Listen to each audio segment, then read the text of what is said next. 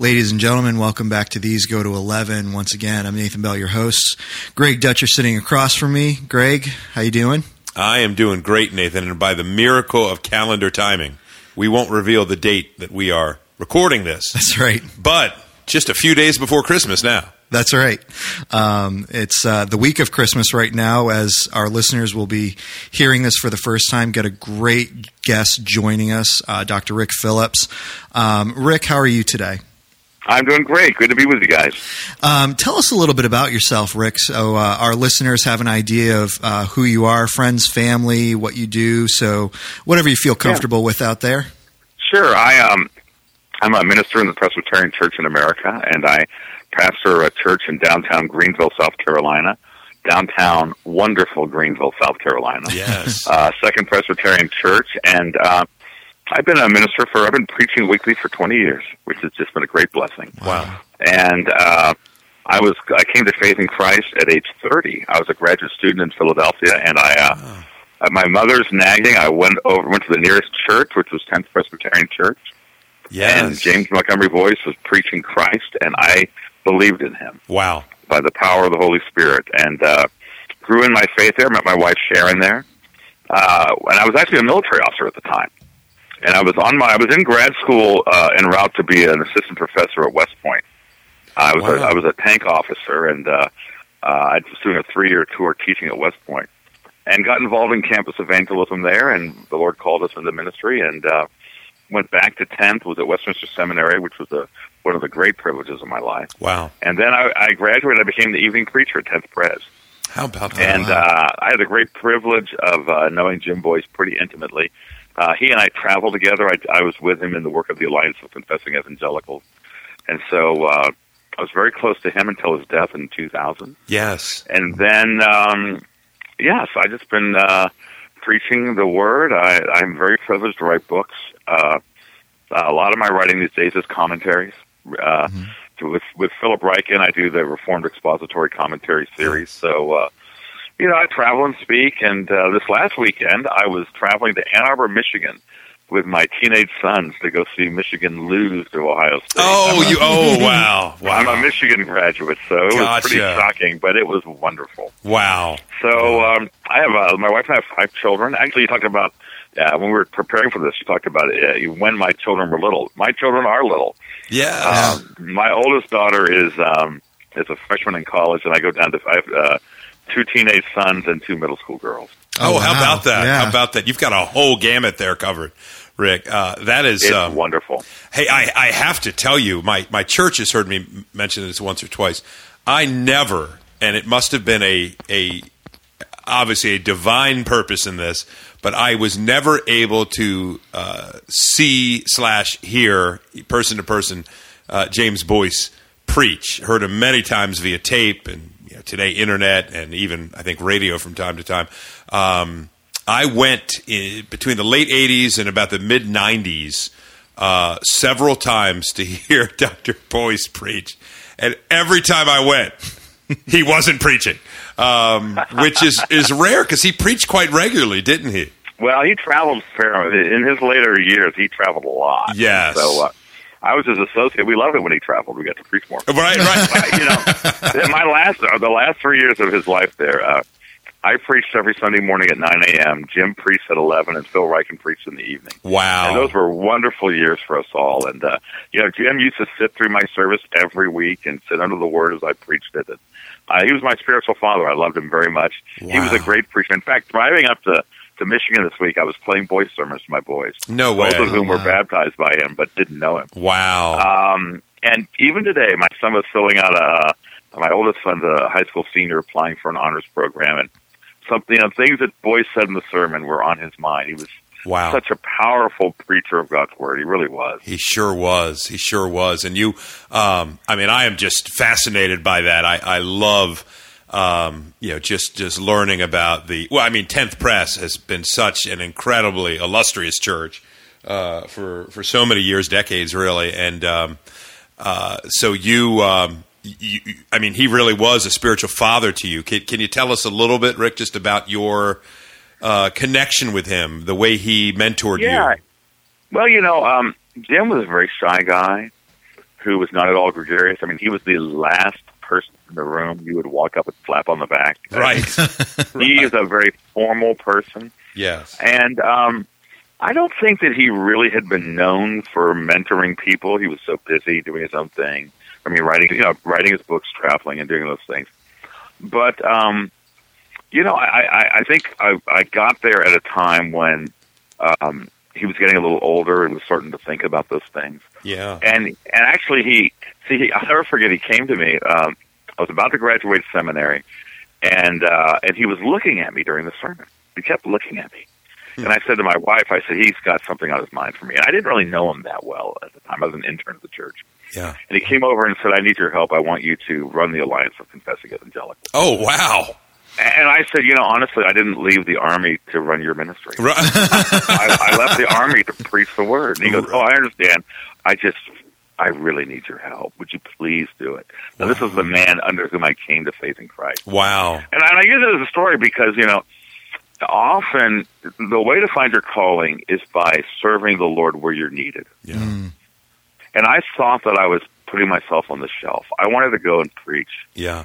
Um, and he said to me, "Don't worry, I'll take care of you," and, and he did. Yeah. But uh, in fact, as a result of that, I I traveled with him extensively. I started speaking at conferences with him. Yes. I was writing books with him and whatnot. So that's how I. When you travel with a guy, when you're having breakfast and dinner in hotels, and you you know him well, and and he and I hit it off very well. Uh, Wow. and he was. I will say this: he was a he was a he was a he was a wonderfully godly man in private Yes. and he was a he had a joyful spirit. Yeah. Um, and we would talk about preaching. We would talk about the Bible, and you know, I, I, I I'm constantly thinking of things that Jim said to me about preaching or the Bible or ministry. That's really what we talked about. Wow. And um, he was a very loving person, but he was really shy. Is, is Yeah. the truth. So I don't think there were a lot of people who who were close to him Sure.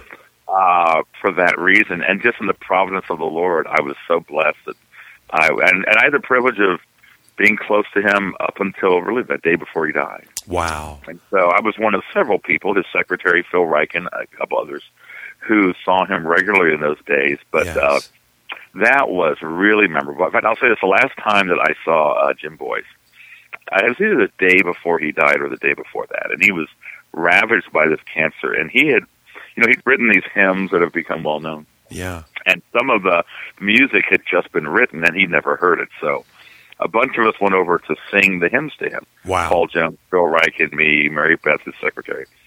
And so we sang a couple of the ones that just got music, and then we sang what was all of our favorites. His hymn, Come to the Waters, out of Revelation 22. Mm. And come to the water, whoever's thirsty, drink from the fountain that never runs dry. It's just this great gospel stuff. So we're sitting on the couch afterwards, and he can barely speak. Yeah. And he put his hand on my arm. This is the last time I see him. Wow. He says, Now, do you see, Rick, what's happening in that hymn? It all flows to Jesus. Wow. Hmm. Don't you ever forget. It, it's, it's, we're leading people to Jesus. Wow. And I have never forgotten that. And Oh. that really, you know, Jim Boice was a, was a great Calvinist because he was a great Christian. Yes. Hmm. Yes. And, and I don't say that to denigrate the distinctives of the Reformed faith. right. But the things that he was most passionate about as a Calvinist were the things that all Christians should be most passionate about: Right. the person and work of Christ, the glory of God, the the uh, the sufficiency of the Word of God. Yes. Those were the themes of his ministry, and he was so distinguished from some Reformed guys who they're all are about are peripheral issues of polemical concern. Right. Right. Jim Boice was a, I mean, he was a he was a complete Calvinist Yes. in a right sense that it's like John Calvin's motto was, "My heart I give to Thee, Lord, quick, promptly and unreservedly." Yeah. And it was all about the personal work of the Lord Jesus. He was that's what that's what made him great Yes. was his passion for the central things, which he preached and taught in a clearly biblical, i.e., reformed manner. Yes. So we want to be the kind of reformed teachers who help people not so much understand the esoteric. I mean, that could be fun. Yeah. But what we're really doing is leading them to Jesus Christ, Right. Yeah. Right. Savior and Lord, those are prophet. great, great stories, Rick. Thank you. And I, um, you are right. I mean, I've, I'm still using uh, many of uh, you know Boice's books, as so many preachers are. I just uh, recently wrapped up Joshua, and uh, you know he was a go-to source for me. I mean, just Yeah. uh, so good at illustrating. Um, and then I, I, I hate to say this, I would double dip because I always put a few quotes uh, from you know pastors and theologians in my own sermons, and I would get these great Boice quotes, but I would also get these great Francis Schaeffer quotes that were in Right. Boice's commentary. So, sometimes- Yeah, I try to do the same thing in my commentaries. Yes. To educate people about quality literature. absolutely. When, I, when I was a new believer, that's how I got my Reformed library. Boice would mention Francis Schaeffer, so I go by Francis Schaeffer. Yes. Then he'd mention A.W. Pink. I'd go right. Then Charles Spurgeon. Yes. He would quote them. I would read them, and I was greatly blessed that way. Wow, wow, that is wow, that is just so neat. And I remember uh, it was in 2000, yes, when uh, when Dr. Boice died. My friend Matt Smith, who's another pastor, he's a regular guest on this podcast, was at I believe the Ligonier conference that year, and he said, "Now this is you know a guy interpreting."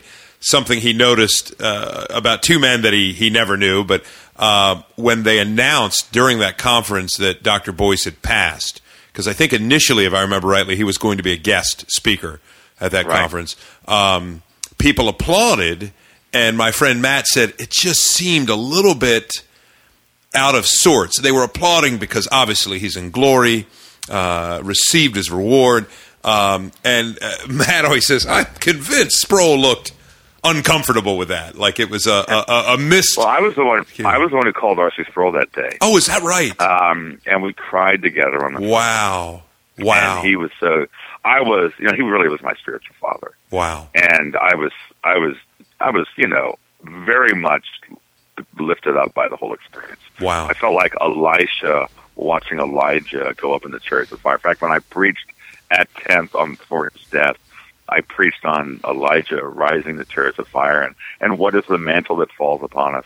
Wow. I was just so privileged and so blessed to be a first-hand participant, but I was personally devastated as well. Of I think that course. RC was the same way. I'm sure. I'm sure. And uh, the uh, uh, you know, I putting you on the spot here. Do you do you have a, a Boice imitation? Few seminary guys I went to could do a great Boice, the the sort of deep, gravelly voice uh, that was so powerful. So uh, you know, I, He was pretty gravelly. Yeah, he really was. I mean, was.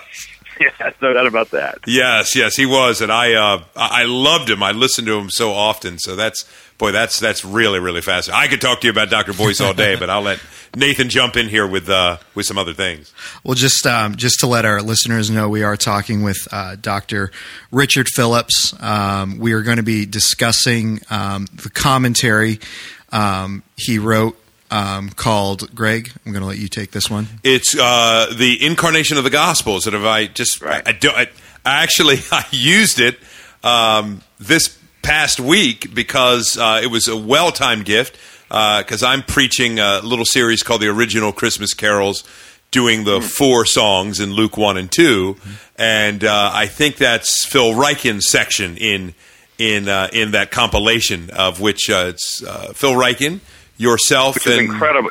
Isn't Phil's stuff incredibly good? oh, it's so good. It's, It's so incredibly good. good. Yeah, yeah. that, it- that Luke is. material is blew me away. Yes. I was I was the editor for that material. And it was oh, like, wow, how about really that? Good. Yes, and I'm I'm just now this week uh, into uh, into Zechariah's song, the the Benedictus, Mm-hmm. of course, uh, and uh, Phil uh, Reich into that section, Dan Doriani, uh, and I've just kind of skimmed the other parts, but I'm really looking forward to getting into. Can, can you tell us about that? Well, how about this first, Rick? Could you tell us about the uh, Reformed expository commentary? In general, Yeah. some of its goals, aims, distinctives, and then Yeah. this volume in particular. Yeah, thank you. We are uh, engaged in a long range project to do expository commentaries on the entire Bible. Um, and the editorial team is Philip Ryken and I are the series editors. Daniel Doriani of Covenant Seminary is the New Testament editor, and uh, Ian Duguid of Westminster Seminary yes, is the yeah. Old Testament editor. And so we have four commitments in it. First is that um, it is to they are all thorough exposition of the text that are uh, they're biblical, they're doctrinal, they are applicatory, and they're Christ centered. Mm-hmm. And so uh, um, we want to. You know, I, I think that while we need the scholarly academic commentaries, the most useful commentaries for preachers are expositional commentaries. Yes, uh, completely agree. And all the all the chapters in our books were preached. yes. Now they're they're edited, but it's pretty much people because people will say, "Oh, you can't preach, you know, at a relatively high scholarly level and be relevant." Um, yeah, you can. yes. yes. And every chapter in those books was preached to regular folks. yes. Uh, and where it came from was uh, Phil Ryken and I were sitting in Jim's old office not long after Jim had died, and Phil had published with Crossway an Exodus commentary, mm-hmm. and uh, we were just having a conversation, saying like, "What do we do? I mean, do we do we try to fill out the Boice series?" And we both said, "No, we don't want to be doing that." Right. know? Right. And we just kind of said, "Let's do a commentary series." Yeah. And it's it's uh, one of the blessings of of being involved in these things is uh, you think back to those con conversations. Fifteen years later, we've got twenty some volumes out, Wow. and I think some of them are genuinely tremendous. I think you know I, I of course I'm one of the series editors, but I'm we're really pleased, and uh, we are working hard. I mean, we work. People say, you know, it must be great to be a writer if you want to be a slave Yeah. you know, because we work a lot. Wow. And uh, but you know, everywhere I go these days, people talk to me about the commentaries and quote them and whatnot. And uh, our our our goal has been that these would be in print a hundred years from now. We've really Wow. tried to do our very best work. We edit each other ruthlessly. yes. Um, Phil Phil Ryken's my editor, which is a miserable experience. uh, he's the son of an English teacher. Oh, he boy. imposes Yes. his pedantic writing style upon you, oh my goodness. um, which he has effectively done with me. He's a great editor, but he's not easy. yes. I edit him. I try to be mean, but I just Right. I'm not as good an editor. but um, you know, we've we've uh, we've got uh, uh, uh, some great volumes about to come out. We've got uh, Song of Songs by uh, Ian Duguid, which will open up that book for you. yes. I think it's the finest thing ever written. Is that kind on Song of Songs? I read the introduction and went, "Oh, Wow. so that's what it's about." wow. That, wow, that Wow. was helpful. That uh, I've got a commentary on Revelation coming out next year. Um, excellent. uh, Derek Thomas has Ezra Nehemiah coming out next year. Yes. So we're trying to do three a year. We don't always get to that, sure. but uh, we've got uh, we've gotten about twenty some volumes out, and Lord willing, we'll do the whole Bible. It'll probably take us another 15, 20 years. Wow. That's fantastic. So- Rick. Yeah. I, I can just say I use them, benefit from them uh, greatly, and I I could not agree with you more. I mean, the scholarly commentaries do have their place. There's no doubt. Um, you know, I've I've been doing some work, as I said, in Luke, and, and Darrell Bock's, you know, two volume commentary on Luke is very good. Um, Yeah, gets very very detailed and technical in in places. But I um, just appreciate more. And I, again, uh, I, years ago when I was in seminary, there was a, uh, a a black pastor who was invited to come, and I wish I could remember his name. He was in he had been in Philadelphia for a time, uh, and one of our profs brought him in just sort of as a as a guest critic. And um, you know, I got done preaching my little probably poorly prepared sermon at the time. And he was very gracious, very kind, but I'll never forget. He just looked at me and goes, Now, your name's Greg? And I said, Yeah. And he goes, Greg, it was good, but put the cookies on the bottom shelf where everybody can reach them. Uh, and I remember him saying, You got some good cookies there, but Well, everybody's the got to reach them. One thing that Boice always emphasized with me is that we speak profound things in plain language. Yes. Yes. We he was a plain spoken man Yes. who dealt with powerful, profound things. Yes. And uh, you know, I think that these kinds of books make great devotional reading. I read these commentaries, devotion. I, I only edit about. I, I write a lot of them, and then I edit maybe half of them. But that means there's occasional volumes that I was involved with that Phil edited and somebody else wrote. Right. And I read I read them for my devotions. Yeah. Yeah. And I'm reading a commentary right now on expository. It's not in our series, actually. It's another one. But I, I read expository commentaries for my devotions, and it's enormously enriching. Yes. And I think for preachers to read sermons, Spurgeon, Boice, Lord willing, our stuff, I think it's an extremely helpful thing. The other thing I like about our series was, you know, we, we wanted to be unabashedly reformed. Yes. Uh, it is the reform. We're none of this. Oh, you know, we're trying to be broad. No, no, no, no, no. Yeah. this, is, this, is reformed theology Right. from the scriptures, right. and we make no bones about uh, the clarity of the reformed doctrine that we teach. Yes. So, Excellent. Excellent, Rick. And uh, could, could you talk to us a little bit about this particular volume, which is a. Um, I, I, almost viewed it as a not a deviation from the series, and I was reading some of the preface and everything, but the uh, it, it's really an, an illustration of the series in the sense that, as you said, you've got because these are real sermons, right? Preached uh, by these men, scholars, but also pastors. Uh, to congregations. So to me, they they're beautiful in in terms of their own enrichment, as you just mentioned. But they also illustrate wonderfully uh, the way we should preach Christmas texts, quote unquote. Could you, uh, uh, Yeah. co- yeah, just just give us your thoughts on that volume? I think the idea for the volume, the incarnation in the Gospels, was was came from Marvin Padgett, who at the time was the head of publishing at P&R. Oh, sure, sure. I've talked to And, Marvin. and his thought was, you know, um, pastors are preaching Christmas series sermons. Yeah, And if we can model Christmas sermons, and we had done, at that point, we had done, we'd published Luke and Matthew, and I had preached the material on John, although I had not published my commentaries on John yet. right. And so, uh, and we just wanted to do, you know, it's four sermons each because there's four sermons usually in the Advent season. Yes, Um, and we're just trying to encourage people not to preach silly little ditties, yes, but to teach the incarnation in the Gospels right. and to do throw so with doctrinally centered expository preaching. Yes, And then we they, they said let's let's throw some you know materials in the end. We there's a a, a, model um, uh, Easter or Christmas Eve sermon. Uh, uh, I'm sorry. There's a model Christmas Eve service yes, from my church at the back, and all of us contributed things like that to help people think through liturgical issues. But um, yeah, we're just you know most pastors are going to preach. You know, I, I'm I'm I'm sort of of the boys' school because I actually don't preach Christmas series. Oh, in- interesting. Uh, I'm, I, you know, I, I, I'd laugh. A Boice never deviated at all. Anytime, I don't think. I mean, he would preach an Easter sermon, but I mean, I used to joke a nuclear bomb could go off over the Delaware River, and Jim Boice would walk into the pulpit and say, "We continue our series in that." and, you know, uh, but I I think most of us are going to break off and do Christmas type series, and uh, uh, and so we're just trying to encourage people to do so very substantively. Yes, yes, that's that's great. We just uh, the podcast that that is actually airing on December the first, uh, which is the night we're recording this. Uh, we uh, one of our local pastors here. We talked about that very subject, Rick, about preaching Christmas sermons, and again.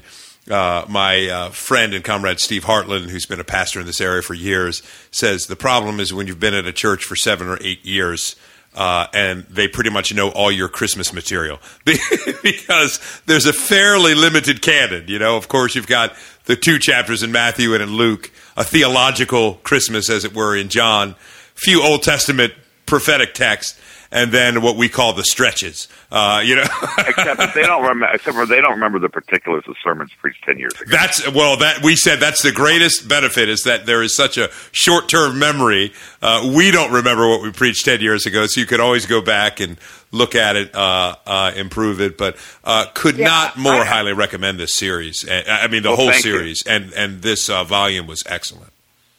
Uh, and I, I wanted to ask you as well, Rick. Um, we were also sent. Uh, uh, Roger Festa sent us uh, a book by James Boice called "The Christ of Christmas," which is uh, sitting on my desk. I have not had a chance to look at it yet, but uh, I'm assuming this is a very similar volume. Or is this a? It's a little different. I mean, uh, Jim, like me, preached the last Sunday before Christmas. He would preach a Christmas service. I see. That's what I did. That's what Yes. I do. I, I'm preaching through Genesis, and my sermon on the first Sunday of December this year is on Genesis one, three to four. Oh, how about that? Um, so I'm just plowing along with my series, but I will stop. And that's just a collection of various ones that he did, not many of which are from the Gospels. Interesting. I, I'm, what I've done is actually my all of my I I I have been for the last maybe 15 years preaching only Old Testament sermons. wow. So I'm preaching, and I, I may do a book of it sometime. But I, all my Christmas sermons are Old Testament. My my favorite one was uh, Uh, the the um, uh, my, the fact was the first one I preached was on uh, the Proto Evangelion from Genesis uh, three fifteen, Yes. where I asked the question, "To whom was the gospel first preached?" And the answer is Satan. Yes. But so actually, I'm, I'm preaching Isaiah 11 this Sunday for this this month for Christmas. oh, a lot of those sermons in the Christ of Christmas, which are great sermons, by the way. Yes. And he's got an Easter version too, the Christ of the Open Tomb. Interesting. Uh, I don't think many of those are from the Gospels, to be honest with you. wow. A lot of them are from the epistles, uh, dealing with the incarnation and the deity of Christ, those sorts of things. Yes, yes, and and Rick, talk to us about that. I mean, I, obviously, this is a subject near and dear to your heart. You've been preaching about these things for years, writing about these things for years. Just for our listeners that are hearing this Christmas time, uh, you know, we're bombarded with so much commercialization, so much sentimentalism, and and the you know, I think it was Luther that said the the wonder, uh, the mystery of Christ, sort of you know, sinking himself into human flesh is beyond human comprehension. And um, just talk to us about features of the incarnation that, that should call for our adoration, our amazement, and um, you know uh, things that you've preached before that you've highlighted that may be either taken for granted, overlooked. I'd just love to get your thoughts on that. Well, if you take, you know, for instance, the prologue in John's Gospel, which is the material I have in that in that volume. Um, I mean, what a remarkable portion of Scripture that is. Yeah, and the whole idea we have seen his glory. The, the, the, he has the word has tabernacled among us, Mhm. full of grace and truth, and we have beheld his glory. You know, sometimes when I'm sharing the gospel with someone, the way I'll start off is by saying, "Do you know that God has become man Mhm. in order to redeem us from our sin?" And we always want to keep the incarnation linked to the atonement Mhm. there is a liberal theology sentimentalizes the incarnation while removing the atonement. yes, Jesus was born to die, yes, and he saves us not by being a cute baby, but by being the uh, the perfect God man who you know is the Lamb of God for our sins. yes, Um, but the but the glory of of of God the Son, who is eternally God. You know, Jesus did not become in the manger of Bethlehem. Mhm. The eternal divine Son became man, was made man, as the Nicene Creed puts it, and he took up a true human nature that we might know him and that he might fellowship with us and that he might have sympathy with us in, in his life of sorrows and then that he would lay down that body and that blood uh, to redeem us. You know, as, as Hebrews two says, he became one of us. Uh, he, he became fully human in order to be the propitiation for our sins. yes, Um, uh, these are, I mean, these are great things. You know, a lot of people will say, you know, we shouldn't celebrate Christmas and whatnot. Um, I think there's a good reason why Bible believing churches have tended to do so, though Mhm. Because you know we don't want to go full blown Episcopalian and do the church calendar where we only preach and we preach a certain sermon. Right. My apologies. My apologies to godly Anglicans. By Oh, way. sure, sure, The, um, we don't want to observe every week some saint's holiday or whatnot, but there is a wisdom in markers in the year that fix us on great truths. You know, I, I I don't really think of the Christmas season as commercial because I, I guess I'm just not bought into it. right, Uh, what I love is when I, in fact, I was not, I, I took, I was off Sunday because I was at the Michigan Ohio State game. yes, Um, but I love coming back. The Saturday after Thanksgiving, the ladies of our church decorate the sanctuary for Christmas.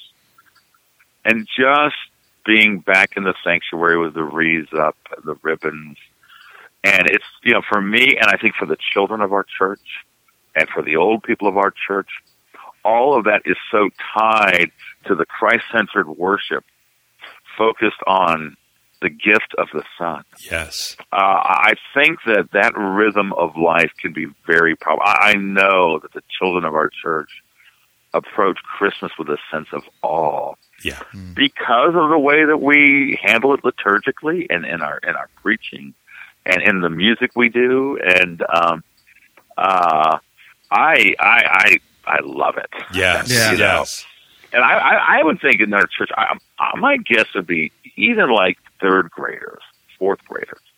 If you said, "What's the best thing about Christmas?" I'm not sure they would say presents.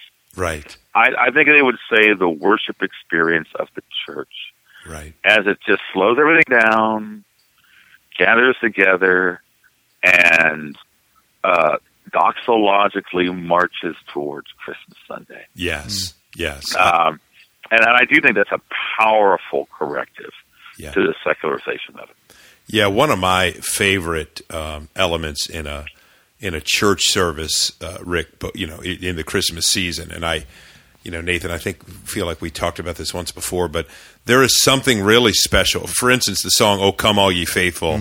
I have never been with a group of, of evangelical believers that have not sung their hearts out when that song. It is Yeah. just so be. Oh, come, let us adore Him. Yeah. It is such to me. It's a declared, almost battle cry.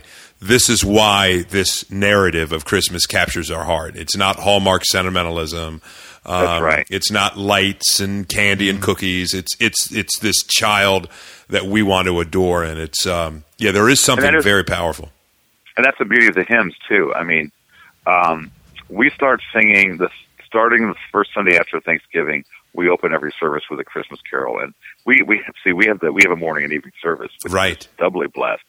And I, I think I particularly love the evening services during the Christmas season Yeah, because the church is pretty packed, and uh, we have a good evening crowd normally, but at Christmas time it's really good. Oh, sure. And uh, in fact, I think this week I'm doing the miracles of Jesus in the evening. Uh, I think I'm closing with a Christmas. I, I try to use Christmas carols as much as possible. Oh, yeah. because you know there there is a, a repetitive experience. There's this we're we're doing these things by memory. We we we there's a familiarity that is intimate, Yes. and I think it raises our our worship to a higher pitch, just in terms of the way we're made as people. Yes, yes, agreed.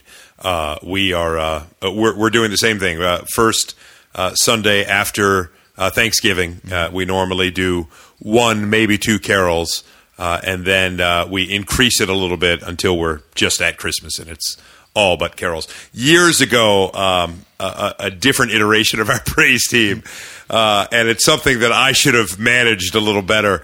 Didn't do as many Christmas carols, and we have just learned. If you want to ensure a church outcry, um, No kidding. ju- just just don't do the great song. And- you know, and you have to sing them. I mean, there's something. and from the children, the children Oh. looking at you like going, "Come on." I know. I- They're saying, "Can't we sing these songs in March?" I'm, this is the only time to sing some of these great songs, and uh, you know, d- d- just they're so faith building. Uh, that's that's great, Rick. I'm just talking some to you about that greatest, me. some of our greatest theological lyrics are Christmas carols. I think the greatest hymn ever written is "Hark the Herald Angels." Oh, by I- Wesley. Couldn't agree with you more. Yeah. Hail in flesh the Godhead Yeah. see. Hail the incarnate deity. Come Yes. on. I know, I know. Yeah, and uh, again, born to raise the sons of earth, to give them second Yeah. birth. Oh, I know. You know what's what's so interesting, Rick, about that? That was my favorite um, Christmas song before I became a believer. I was 16. And I uh, always loved Christmas music, uh, even when I was 13, 14. My parents had an Andy Williams record I remember pulling out. Uh, I know every song on that record. Oh, don't you? That? The, the most wonderful time of the year. Such a you know, Andy Williams is all he's in his tuxedo on the front of the album and Oh, everything. yeah. with that. Oh, I, I, all through my childhood, I, that thing played. Oh yes, yes, same here. And I um, just loved uh, when I would hear "Hark the Herald Angels Sing." Nat King Cole does a beautiful version of it, and it's so interesting. That was my favorite song. I, I the the the lyrics were completely lost on me in my unbelief.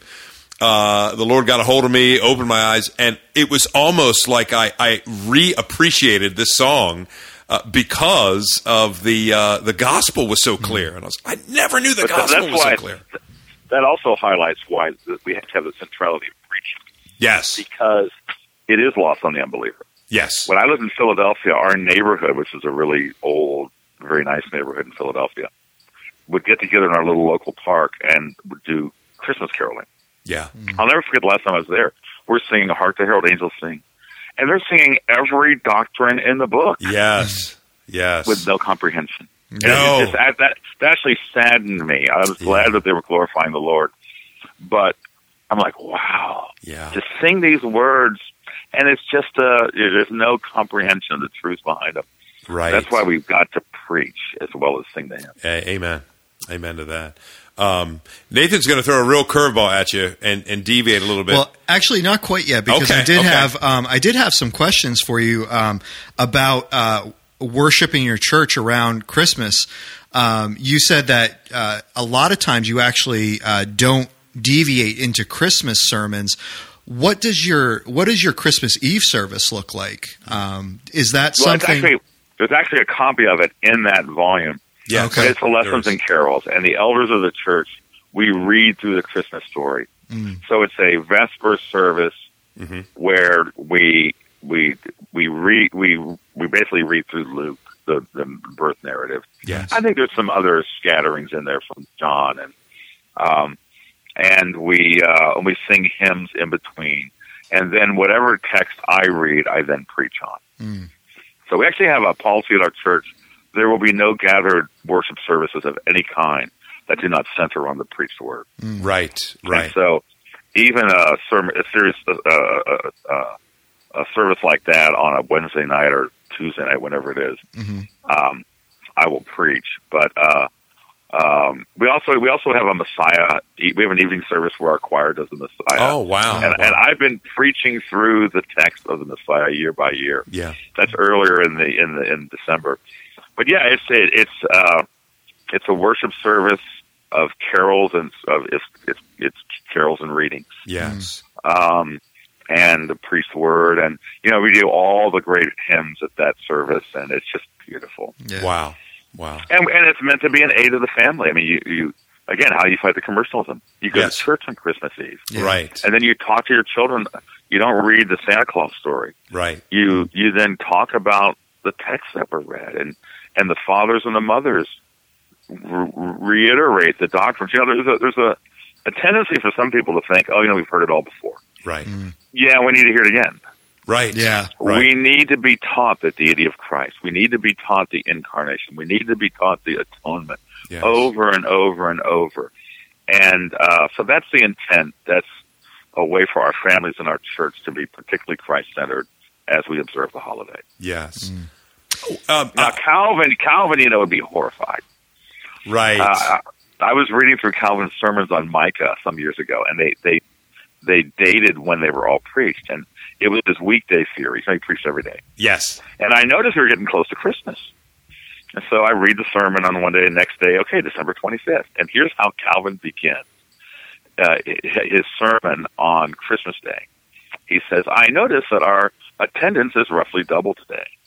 And I can only assume that many of you are here out of an idolatrous, superstitious attachment to December 25th.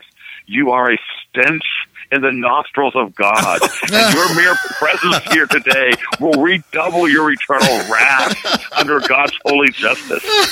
You know, Wow. there's always somebody more conservative than us, right? There's, you know, I, there's always somebody more reformed than me, and it's John Calvin. I'm Rick, Rick, I'm you like, just sorry, John. I don't, sorry, Johnny boy. I don't do that. you I just welcome the visitors. you just gave me my sermon manuscript for Christmas Eve. Thank you. I, I was looking for something fresh. I was looking for an angle that would really arrest people's attention, and I think I just got it. But uh, You, you talk about non-seeker sensitive. Your Yeah. presence is a stench in the nostrils of God. wow, wow, I'm glad yeah. I brought my cousin. Oh, that is good, Rick. That is good. I uh, I wanted to ask you this. Th- th- This came up last Christmas. I gave an answer, and I won't even bore the audience with mine. I'd love to get your answer to this, and then I'll secretly know whether we were on the same page. But um, a woman in the church came up to me, and I've been asked this before in other venues. You probably have too, and said, "Okay, Greg, when Jesus was five, six, seven years old, um, did he understand who he was?" Which, in many ways, is a loaded question because there's there's so many premises there you probably want to sort through with the you know the one person of Jesus and two natures and that sort of thing. But I just how, how would you answer that question to a member of your church, Rick? That I think I'm going to answer that with another appeal to Calvin. It goes like this: Yes. Where God makes an end of teaching, let us make an end of learning. oh, there you go. Yeah, You know, I mean, we have the account in Luke where he's an adolescent and he knows who he is. yes, yes, by age Um, twelve, sure, yeah, You know, if he's if he is it is his human nature is he self conscious of his deity as a six month old? Yeah. Uh, you know, the scriptures do not give us data on that. Yeah. and I tremble to tread on that ground. No, that's a good answer. I, I mean, I, clearly, I mean, this is the mystery of the hypostatic union Yeah. and the incarnation. You have one person who is who is the whole time is fully God, Yes. and yet he has the norm. He's a fetus. Right. You know, he is an infant. Right. Um, what is what level of the, the the human and the divine, just in terms of maturity level, you know, Yeah. just seems so a part of that level.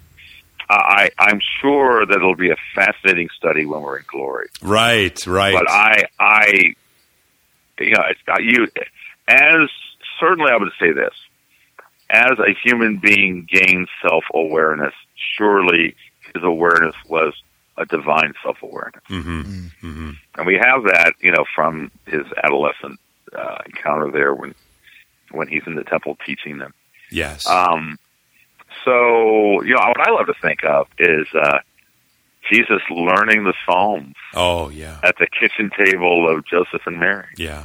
Uh, we we sing psalms out of the Psalter in our church, Mhm. and uh, uh, we we sing hymns too. But we uh, uh, and I often will think about, you know, my Lord Jesus when he was a boy sang Psalm one Yeah. sang Psalm 23. And, you know, it, certainly before too long, he knew it was about him. Yes. I mean, Yes. it's it's such a great mystery. It really is. It is. It is. It and it, stretches you. That's um, that's my answer was similar. Uh, you know, it was more of the the you know we get to something we we just don't know and we're not going to know. Um, and that is not intended to frustrate us. I think it's intended to deepen our adoration, um, whether that be trying to contemplate the Trinity. Uh, you know, obviously, there's a point where our minds break and cannot take it in. Yeah. You know, it's pouring pouring the ocean into a thimble, uh, but it's a um, uh, a tremendous act of worship. I think to to contemplate it. And I loved your answer there, Rick. Um, and uh, Les Nathan, you have something more serious. We are going to shift to something incredibly trivial. Yeah, just uh, yeah. No, uh, Well, but it'll be interesting. I, That's I, right. I'd love to hear Rick's about take. Jesus as a boy. Yeah. Jesus wasn't just a boy; he was a poor boy, Yes. Mm. Yes. and he was a humiliated boy. Yeah. His family sat on the back row of Yeah. the church. Right. Right. You know, Right. so you have it's not just the incarnation, but it's the humiliation Yes. Yes. that is part of it as well, and that is just that is just majestic. Yeah, yeah. We were um, just talking about that with some uh, friends gathered around here recently. The the John eight passage, you know, and the um, just just the implication that the Jews make uh, when when Jesus is toe to toe with them there in John eight that you know we are not of illegitimate birth. Uh, s- Yeah, oh, seeming yeah. to imply, you know, that that shadow would have haunted him and, and Mary as well. Really, you know, That's through- right, and, and there was slander against him about being, you know, illegitimate. Yeah. Yeah, that's oh, that's really interesting stuff. Yeah, it, it is, Yeah. It, and you're right. Then and that's the stuff you're right. We don't really think about. You, you, you the, again, we have to go to these texts as you so well said, Rick, and we need that the word to interpret these songs, to interpret these traditions. Um, Yeah, and, and organic to the incarnation is humiliation. yes, yeah, Mm. indeed. It's so good. We are talking with uh, Dr. Richard Phillips, um, co-author, co-editor of uh, Incarnation in the Gospels. Um, also studied under James Montgomery Boice, uh, Christ of Christmas. Um, so two really great books this time of the year um, for people to check out. One of them a commentary, um, sermons uh, about Christmas. Um, and then the other one is James Montgomery Boice's um, commentary sermons on Christmas as well. So we do want to shift gears here because we are talking about Christmas. Everybody has traditions. Uh, we just want to hear some of yours there, Rick. Um, some things that you guys do around your house that prepare you for this season.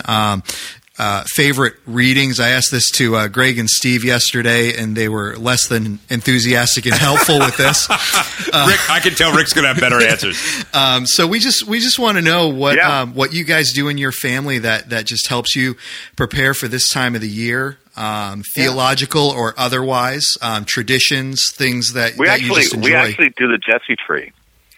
Uh, we started the Jesse tree this morning, and uh, if you're, many of our your listeners will be familiar with that. It's a series of Old Testament texts, and you put ornaments on a tree, working through the Old Testament and into the New Testament on Jesus. And so our little children uh, read the text at the breakfast table, and you know, and they put it on the tree. We've been doing that for a long time. My wife's got that somewhere.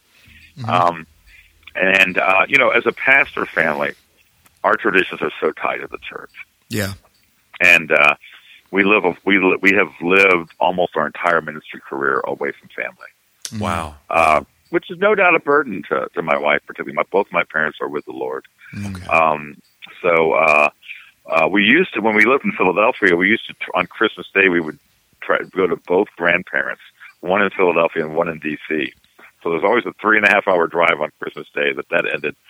Um, Wow. and so, you know, we, we do the church and then we tend to have a quiet Christmas day. Mhm. We'll, my wife's, my wife's family has a Christmas Eve tradition of coming back from church and everybody breaks out instruments and we play hymns in Oh, neat. the, uh, and so we're, we're quite a musical family. I have cellists and violinists and my wife's a flutist and Wow. we have, we have multiple pianists and so we will get, we will have a private little orchestra, uh, singing that night. Um, and uh, we used to read the Christmas story, but of course our church does it since we've been here. Yes. And so, uh, so you know, we're we're a church family, and our so many of our traditions. Now, one thing that we we've been trying to schedule since we've been in South Carolina, we drive up into the North Carolina, Carolina mountains, and we Mm. cut down a Christmas tree. Oh, Oh, nice. that's cool. And uh, that's a lot because it's like snowing up there, which Yeah. is fun for us. So, so you know, we um, that's kind of it for us. Mm-hmm. We, we we it's a busy time ministry in some respects. Yeah. Um, we often have a uh, a reception for all the officers and wives in the church. hmm That's like a hundred people in our church. Wow. Um, and so that's uh that it's uh, uh you know we're we're we're we're trying to make sure every, everybody's got a place to go for Christmas and those kinds of things. Yeah. But uh, I have to say we very much enjoy it. Uh, we you know uh, we enjoy being together as a family. This year, for the first year, we have a child out of the home. Uh, she, my, our daughter Hannah's at college, Wow. Mhm. and she'll be coming back for college break. And That's so great. the kids are getting a little older and uh um but I, I that's kind of our thing. We do the Jesse tree every day leading up to it, and then we do those church centered activities. Mhm. Wow. Do you uh, do do you guys do uh, Christmas Eve presents, Christmas Day presents? Do you of not? course not. That's an Yeah. abomination. you have no character at all if you do that. No.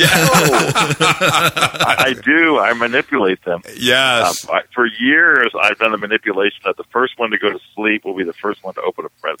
oh, very smart. ruthless. Yes, yes. you know, but it has to be done, or else Yes. they never go to sleep. Uh, that is so true. So, so you are a Christmas morning person. we uh, are, and yeah. we, you know, we we've always gotten lots of gifts from family, and we we give a lot of gifts. I'm, I'm I have to say, Yeah. and uh, and like everybody else, they get opened in an astonishingly short amount of time. Yes, it's amazing, isn't it? and uh, you know, often uh, yeah, we'll probably throughout the season. It's a pretty social time in the church, and we're probably at other people's homes as well, and have people in our home. Yes. Uh, usually for Christmas Day, we're together though. Oh, Last year, we actually went. I took Christmas off for the first time in my ministry, wow. and we drove up to my wife's family because, she, you know, bless her heart, she's such a great pastor's wife. Yeah. But she said, you know, I haven't been with my family in like 15 years, Wow. and so I said, no, no, we'll go this year, and that was fun. Yeah. So last year we all were up in Pennsylvania with Sharon's family, but uh, That's great. you know, pretty much the pastor is part of the scenery at the church, and right. the right. congregation likes the pastor to be there. On Yes, they do. Yeah. Yes, they do. You know. Yes, they do. And I'm I'm very blessed, uh, Rick, to uh, have both families in the area, but several pastor friends I have. Of course, you know, you've got. Uh, you know, maybe the wife's families across the country, and it, it it's difficult to juggle. And you know, uh, it never bothers me as much. But for some people, having Christmas on the twenty eighth of December, you know, it doesn't quite feel the same. Uh, you know, they're thankful to be together. So uh, I always feel for pastors and their wives in particular uh, that are, yeah, Christmas is a time you don't generally take off. Like you said, the first time in 20 years, you did it last year. And, uh, you know, that's, that's very rare, but I'm, that was a good move. I'm sure your wife was very, I'm sure you scored great points that Christmas. Rick. That's good. Well, I have to say that I think one of the sacrifices often made in ministry is living far from your family. yeah. And you know, churches should remember that that the the pastor's wife doesn't have a mother-in-law to come over, Right. and are often alone. And they, it's a an important ministry of hospitality to the pastor's family because often they're you have family and they don't. Yeah. So including them is very important. yes. Yes. Good word. Very good word. Now, uh, Rick, I'm going to ask you one more question here, um, just to get your thoughts on this. You, you can tell that Greg is the uh, pastor in this podcast. He's asking all the deep theological questions, and I, I'm the liquor store manager because I'm asking you all the, uh, you know, silly questions. um, but what what are your thoughts on on Santa Claus here? Just you know, families who who participate in that tradition. Um, you know, just uh, talk to us uh, about that because we've had some you know conflicting views growing up. Uh, you know, me growing up in my family, different people having conflicting views. There are conflicting views in the church, uh, just in general, and and just your personal thoughts on that. Yeah, I mean, our Puritan forefathers would be absolutely horrified. no I mean, almost none of them celebrated Christmas at all. right. Uh, but bear in mind that they were in reaction to papistry, Mm-hmm. you know, and, and I think that there was something of an overreaction that's understandable. Um, they, you know, anything that was not biblical had there's just nothing because they're so concerned against ritualism and Mm-hmm. and, and Roman Catholicism. Yeah, Uh, people have said to me before, you know, uh, don't you think it's a pagan holiday? Well, it was a pagan holiday. Now it's a Christian holiday. I mean, it's, you know, it's just true that almost if you picked a date in the calendar in which it is least, likely that Jesus was born, December 25th might be it. Right. The shepherds were not in their field. Right. It's right in the heart of that season. Yeah. And and people go, oh, you have a wreath on your door, which we do, and you have a Christmas tree, and these are pagan things. And my response is, right. I mean, we're in the Christianity is in the business of redeeming pagan things. Right. I myself was a pagan thing Mhm. that was redeemed, and so the fact that we use, you know, I, I'm sure it's true that these were, you know, our Germanic forefathers, you know, worshipped them as gods and whatnot. Um, Christ, Christianity is in the business of redeeming things. Mhm. So I, I've never understood the uh, the the uh, you know the objection to Christmas per se. Mm. Uh, although certainly church worship services should be extremely biblical. Mm. Right. Yeah, But uh, you know, our Christmas service is the preaching of the word. yeah, We don't have a Santa Claus sleigh come up. Right. yeah. Santa Claus and those sorts of things. You know, we've always we've always sort of done it without making a big deal of it. I mean, in our family, it has been there's no question. If you ask my children, "What's Christmas about?" they say, "Oh, Christmas is worshiping the Lord Mhm. for the gift of His birth." But we can have fun together, people. Yeah. I mean, lighten up. And I, I, th- I actually think for rigorous reform people like myself, it's important that we have fun. Yeah. And um, you know, Santa Claus is a cultural legend. Mhm. Uh, you know, I actually never lie to my children, and I've never, I, I've never lied to them about Christmas. I've never, even when we've done Santa Claus, it's kind of been lowballed, but you know, but you'll find some Santa Claus ornaments, and uh, I think our kids figured out pretty early that Santa Claus wasn't real. And Right. Right. We're not investing much. I mean, for a lot of for non-Christian families, that's the whole deal. It is. Yeah. It is. And for us, it's kind of a fun cultural thing. Sure. We participate, and, and not we don't we don't do it half-heartedly. It's just that our heart is elsewhere. Right. Yeah. And so Yeah. I, I think that uh, you know look, you know honestly, well-meaning godly Christians are going to differ on these things. We shouldn't judge one another. Mhm. But I, I you know, uh, I don't think that we should. Uh, we, we can we don't we can have fun in things that the culture's doing that are wholesome. Mm. Yes. Yeah. And uh, so uh, we've always, you know, you'll see Santa Claus things around per se, Sure. but I, I think when it's, you know, it- it's like a lot of things. When you have the priorities right, things that out of proportion would be evil are good. Yeah. Right. Yeah. Right. And so it is idolatrous to make Christmas about Santa Claus. Mm.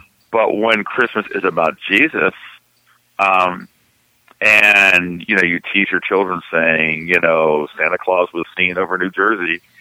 Um, I don't think that you're just sitting and doing that at all. Yeah. Right. Right. We, So- um, my wife and I, uh, we really enjoy, you know, the, she grew up, uh, you know, Santa Claus and all that, not it wasn't the focus in her house. Um, and I grew up, you know, Santa Claus and all that stuff. One of our favorite um, things that we've come to appreciate over the years, and I've said this before on this podcast, we have a um, a picture hanging up in our house that we bring out, or we bring it out every Christmas, and it's a picture of Santa Claus holding the baby Jesus with a tear coming down from his eye.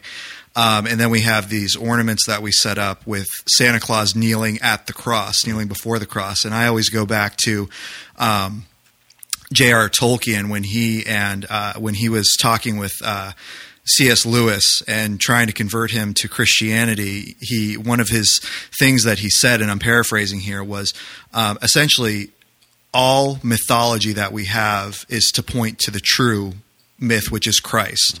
Um, and I just I love that the idea that even mythology with all these comic book uh, comic book stories coming out and being very big, that even in the fantasy, those things are still subject to the truth that is Jesus Christ. Mm-hmm. And uh, I, I, always enjoyed that aspect of of those things. Mm-hmm clearly you're a papist sympathizer. And yeah. yeah. The, uh, well, you know, the, the things that resonate in fantasy are redemptive things. Yeah. Yeah. Yeah. I mean, you know, Lord of the Rings is fascinating because you know he's not writing a Christian analogy of the kind that C.S. Lewis did in Narnia. Sure. Right, right. But he's a but he's a Roman Catholic and yeah. a pretty good one, I think. Yeah. Um, and it's just there, you know. There's redemptive themes, and those are the stories that grab people. They yeah. are absolutely. And uh, and yeah, and, and so there there is a room for imagination and fantasy and and all those sorts of things. You know, when my my parents were converted, both of them shortly before they died. Um, and I was raised in my family growing up. I mean, the night before Christmas was the Christmas ritual. Mm. You know, the Santa Claus story. Yeah. And uh, my my dear mother uh, was visiting us one time before she was converted, and it's Christmas Eve, and she says, "Well, are you going to read the Santa Claus story?" Oh. And my children all looked at we all looked at like, well, we just didn't think to do that. Yeah, yeah right, right. Uh, not yeah, we know. I mean, we're we're reading Luke. Yeah, right, yeah, right. Yeah, and, and, so and Santa's not mentioned. so I, I think that uh, it's true of so many things. Yeah, being truly Christ centered mm. grants a great freedom to enjoy life fulsomely. Yeah, yeah. Well, yeah. well said, Rick. I, I, think that's a great balanced approach. Um, yeah, I was, you know, going to say, you know, I and now I'm going to change my sermon series. You know, the changing Satan uh, and Santa. Just mix the letters a little bit. No, I'm going to get a hundred letters from people calling me an idolater.